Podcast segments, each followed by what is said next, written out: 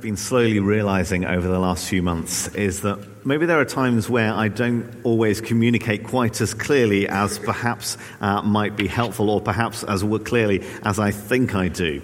Uh, and maybe there are some things that it would be helpful uh, to understand what we're doing as a church uh, that uh, come and take you by surprise because I've not uh, explained clearly. Over the last 18 months or so, once a month, we've had this bigger band in our morning services with uh, people helping with the singing as well as with the instruments. And we've often used that, as we did today, as an opportunity to learn new songs. Imagine most of you have noticed that happening. But what you might not have noticed is the correlation between uh, those services and the occasional series on the theology of worship that we worked our way through. I wanted to do a kind of occasional doctrinal study as distinct from the usual diet of uh, working our way through a book passage by passage. And the different band structure kind of gave me an excuse, uh, a sensible opportunity to do that. Uh, and worship seemed a good topic given the timing there. But all good things must come to an end, uh, and I think 12 sermons on the topic of worship uh, is sufficient for us for the time being. But I like that variety of having these occasional uh, doctrinal studies. So I want to keep that going, and the weeks with the big band uh, seem to work as a correlation in my head at least. Um, so we're going to keep running with that uh, as uh, an opportunity to do something slightly different. And therefore, today we start a new doctrinal series, and we're going to be working our way through the Apostles' Creed. Uh, so, this morning I want to spend a few minutes uh, explaining why I think uh, this is going to be helpful to us, what I hope we as a congregation will benefit from these studies, and then we'll dive in to the first clause I believe. So, then, why a series looking at the Apostles' Creed? I'm conscious there will probably be a variety of uh, reactions to this, a variety of responses to the idea. Uh, and I'm aware that this would probably seem a more natural thing to do in the context that I grew up in than perhaps it does to many of you. You see, as a good Anglican growing up in the Church of England, I grew up reciting the Apostles' Creed most weeks. Certainly, any time there was a baptism or when we shared the Lord's Supper, every week we would say the words of the Apostles' Creed.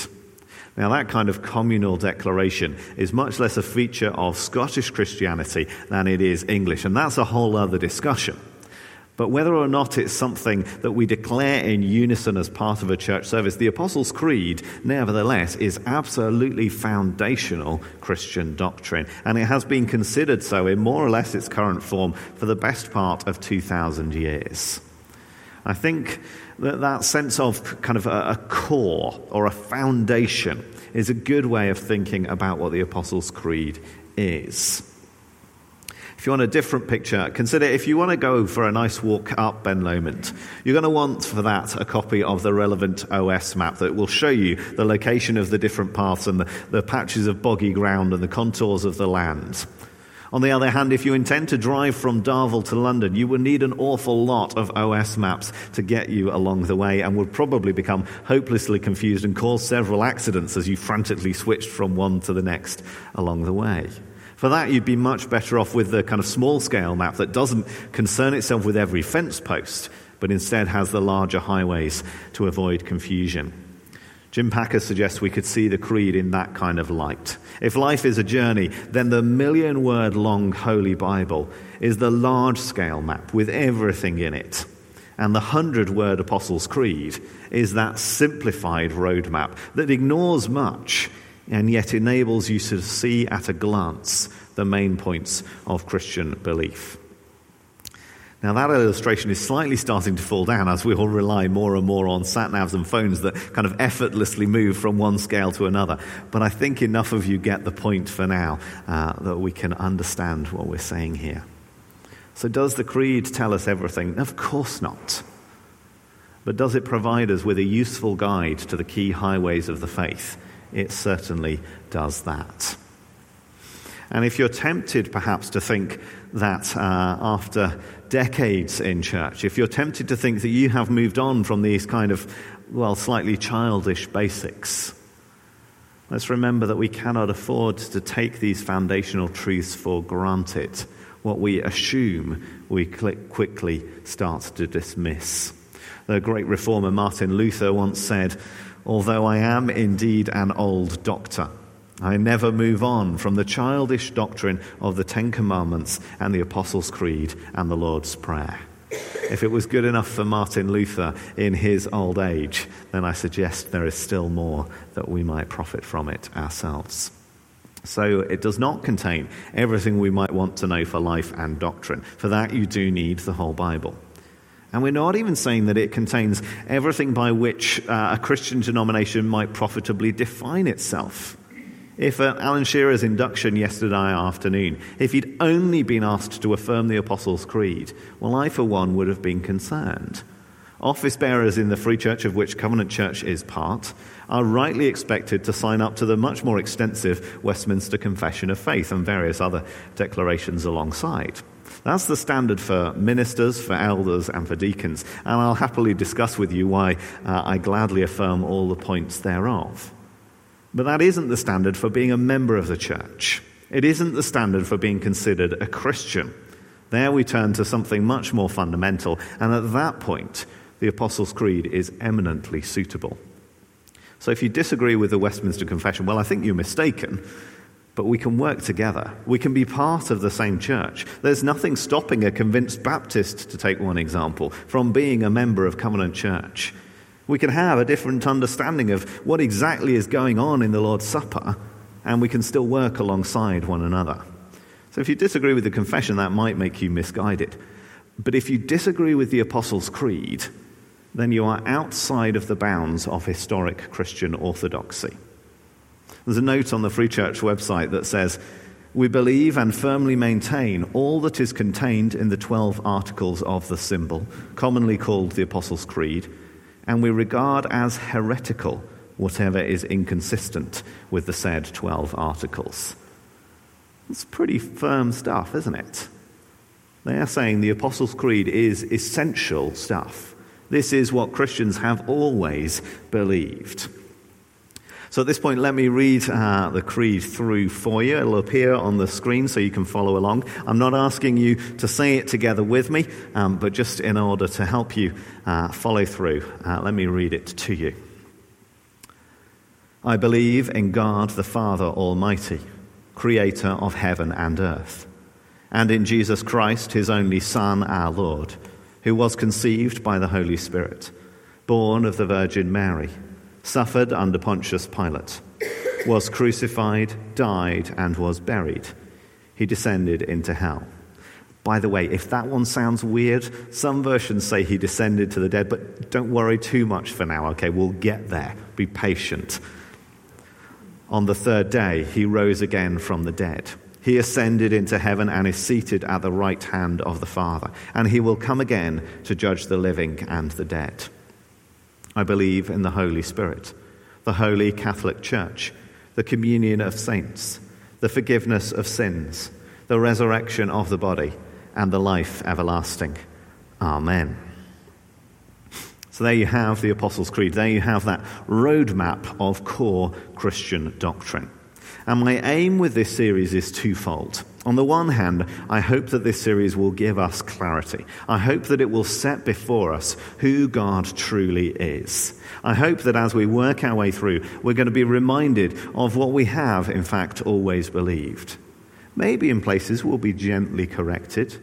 Maybe, for instance, we've taken on the, the, the incredibly individualistic spirit of our day and maybe for some of us, a reminder of the Catholic Church will be a helpful counterpoint. Catholic here with a small c, by the way, this is broadly synonymous with, with universal. Don't worry, this is not a reference to the Roman Catholic Church. But we can sometimes get out of balance, can't we? And the Creed offers a corrective, brings us back into line. And I think that plays out in our day to day as well, not just in the abstract.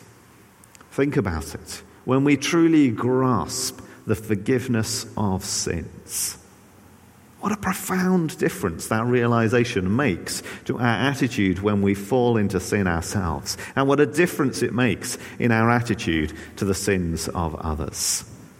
There are abundant riches for us in the Creed, not only in abstract theology, but in applied day to day life. So, firstly, I hope it will give us clarity. Secondly, my hope is that considering the creed will remind us that we are part of something bigger than this fellowship right here. Indeed, we are part of something bigger than our presbytery, part of something bigger than our denomination. In an increasingly secular age, as Christianity in this country is losing what little cultural primacy it might have left, as biblical truth comes under attack uh, in so many different ways, as our culture shifts, we cannot, as Christians, afford to be defined by secondary issues. It's sometimes said of the, the Southern Baptists in America that just about the only thing that the denomination agrees on is that baptism should only be on the profession of faith. They can't actually agree what that faith should be in. All they are identified by uh, is being Baptists. And doubtless uncharitable remarks could be made about the Free Church as well. But the Creed reminds us that we cannot afford to be defined by the secondary. The Apostles' Creed shows us that which is primary, that which is vital, and it shows us that we're part of something bigger than our denomination, something bigger than the entire church in Scotland today, something bigger even than the church across the world. The Creed reminds us that we are one body with Christians not only today, but down through the ages as well. We are part of something bigger. These ancient truths that are expressed in the Creed, they are absolutely relevant for us today, just as they were so foundational when first being used as baptismal declarations getting on for 2,000 years ago. One last caveat, and then we'll take a look at those first couple of words of the Creed itself. A caveat the Creed is not infallible. The Creed is not the Word of God, it is not the Bible. The Westminster Shorter Catechism contains the Creed, and it says that it does that because the Creed is a brief sum of the Christian faith agreeable to the Word of God and anciently received in the churches of Christ. It is only insofar as a creed agrees with Scripture that it is useful. And so, my intention is not that over the course of uh, however many uh, sermons we have, it is not my intention to preach the creed to you. My intention in these sermons is to preach Christ and to do so from the pages of Scripture. When the 39 articles of the Church of England comment on the Creed, they say uh, the three creeds, Nicene, Athanasian, and what's commonly called the Apostles' Creed, ought thoroughly to be received and believed, for they may be proved by most certain warrants of Holy Scripture. It's my intention that over this series, uh, we will see how the Apostles' Creed may indeed be proved by most certain warrants of Holy Scripture, in order that it might be useful to us as a formulation, that it might remind us of our unity with others, and that it might clarify for us the fundamentals of our belief. Okay. Let's turn then for a few minutes to the first couple of words of the Creed, uh, and we'll see how they affirm and reinforce for us what Scripture proclaims. I believe in God, the Father Almighty, creator of heaven and earth. Two words I believe. Now, it seems to me that in the Christian faith there's a couple of interwoven elements. There is, on the one hand, uh, a vital need for a personal and individual response to the gospel. When Paul writes in Romans 10 that Robert read for us earlier, if you declare with your mouth Jesus is Lord and believe in your heart that God raised him from the dead, you will be saved. For it is with your heart that you believe and are justified, and it is with your mouth that you profess your faith and are saved. When Paul writes those words, words, all the yous are singular. It is incumbent upon each and every one of us to come to that kind of a saving faith and to be willing to declare it. Jim Packer points out that in reciting the Creed, although as a good Anglican he expects that recitation to be in the context of a service, a declaration in unison together, yet Jim Packer notes that here each worshipper speaks for himself. Christianity is an individual faith. And yet, there is that second strand interwoven, isn't there? As well as the individual, there is a much more corporate dimension to our faith. God deals with people in families and vitally in coming to faith. In doing that, we are drawn into, we're incorporated into something much bigger than me as an individual. We become part of a community. And recognizing that, sometimes, sometimes there's a suggestion that maybe we should update the creed to, to declare we believe in God the Father Almighty, and so on and so forth. And I have some sympathy with that. I do want to speak against our kind of individualistic tendencies. But quite apart from the fact that we should always be cautious about updating ancient documents, I was, I was really struck by a point that a guy called Ben Myers makes in his helpful book on the Creed. He asks, Who is the I that speaks when we make that confession? It is the body of Christ. It is a community stretched out across history. In the Creed, I am invited to say true words. In confessing the faith of the church, I allow my own individual I to become part of the I of the body of Christ. So he's saying that the I of the Creed isn't only the I of me as an individual human, but is in fact the I of the singular body of Christ. It seems to be that the creed has its origins in the, in the act of baptism, and certainly it's widely used in that context today. And Myers says, in the same way, the faith that we proclaim at baptism is ultimately not the faith of the individual, but the faith of Jesus himself. He is the one who truly turns to God and who truly trusts in God fully. In baptism, we're immersed into Christ's faith, included in his unique relationship to God. So when we say, I believe, we are speaking in Him. We are speaking as part of the body of Christ, just as, it is, just as it is really His voice speaking in us by the Holy Spirit when we cry out, Abba, Father. We participate in Jesus' own response to God when we confess and pray and join our voices to His I believe and to His Amen at the end. So much for I. Let's pass on to the second word, believe. I believe.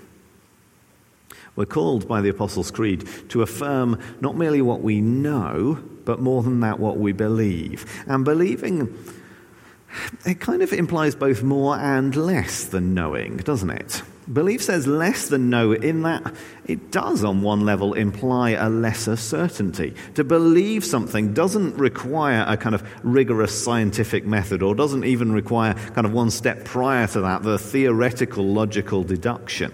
We can believe without having worked it out from first principles. I have to start with, I think, therefore I am, and go on from there and derive an entire philosophy based upon it in order to believe. I can believe without knowing. And there is an extent to which the Bible calls us to that kind of an attitude. Psalm 34, that we read as well, it invites us to taste and see that the Lord is good. There's an extent to which faith is experiential, faith is felt. And on one level, that's a lesser thing than knowledge. But on another, it is a deeper and more fundamental thing. It's a peculiarly modern and I think probably peculiarly Western attitude to expect scientific or logical proof of anything and everything. It has not always been that way. And you and I are not consistent in it either, and neither are the people around us. We don't actually exhaustively test everything. We constantly take things on trust. We act on the basis of incomplete evidence. There are countless experiments you can do to demonstrate to yourself that what you, what you see is actually only made up in small parts of kind of direct actual optical input. The majority of your field of vision is guesswork. As I stare down here, I, I, I believe I can see David there, but I can't actually see him. My brain is just telling me that he's there because he was there before. He could have moved. No, he's still there we, we act on, on trust, we interpret, we fill in the gaps. And it, we don't even have to go to that kind of, you know, tricking ourselves with our eyes. Life would be impossible without trust. We can't verify everything for ourselves, can we? I have to trust that what my history teacher told me about what happened hundreds of years ago, that that really is what actually happened. I have to take Joe's word for it of what she and the children did yesterday while I was at Alan's induction. It would be a sorry sort of marriage if I didn't trust her account of it and instead set out to verify it on the basis of further eyewitness testimony. We trust what we have not, in fact, known, for want of a better word. Here's Myers again. The gospel holds out to us the promise of a totally trustworthy God. Can we verify that promise? He goes back to Bishop Augustine uh, and says his answer, surprisingly, is yes. Over time, we learn that God's promise is worthy of our trust. God's trustworthiness is verified by our experience, and experience leads to knowledge of God's trustworthiness. Augustine says, if you can't understand, believe, and then you'll understand. Now, that is not to say that when we say, I believe, it's not to say that Christian belief is a kind of irrational leap into the dark. I stand on the cliff top with my, a blindfold over my eyes and just launch myself out into nothingness. It is not that kind of irrational belief. It's more like tasting a meal that you've never tried. You've seen other people enjoy it. You, have read the list of ingredients of what's in the meal. The chef swears you'll like it. There's no good grounds for trust. Sorry, there are good grounds for trusting these things. But you will not know for sure until you actually put it in your mouth. Taste and see that the Lord is good. The first act is an act of trust, and that first act then gives rise to ever increasing certainty that in turn nourishes the deeper and more knowledgeable trust. It is, if you like, a virtuous spiral. So to say I believe is on one level less than to say I know, but on another level is far more than saying I know. And it's also more than saying I know in that belief, faith, it implies action on the basis thereof. It implies that considering something to be trustworthy, we will act accordingly. We will commit ourselves to it, if you like. It's one thing to say, I know that chair will hold my weight. It's another to actually go and sit down upon it, isn't it? Faith implies action. And not least, according to Romans 10, belief implies speech. For it is with your heart that you believe and are justified, and it is with your mouth that you profess your faith and are saved. So, Paul, as he writes to the Romans, expects that they and we will be willing to publicly and boldly profess our faith. Let's pray.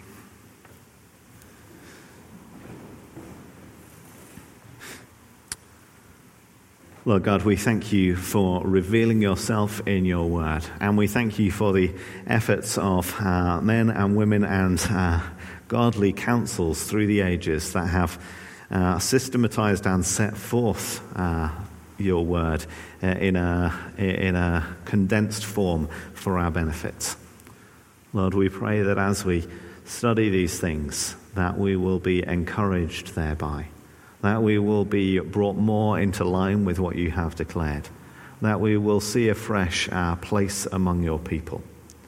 Lord, may it be that we are willing to publicly and to boldly profess that which we believe.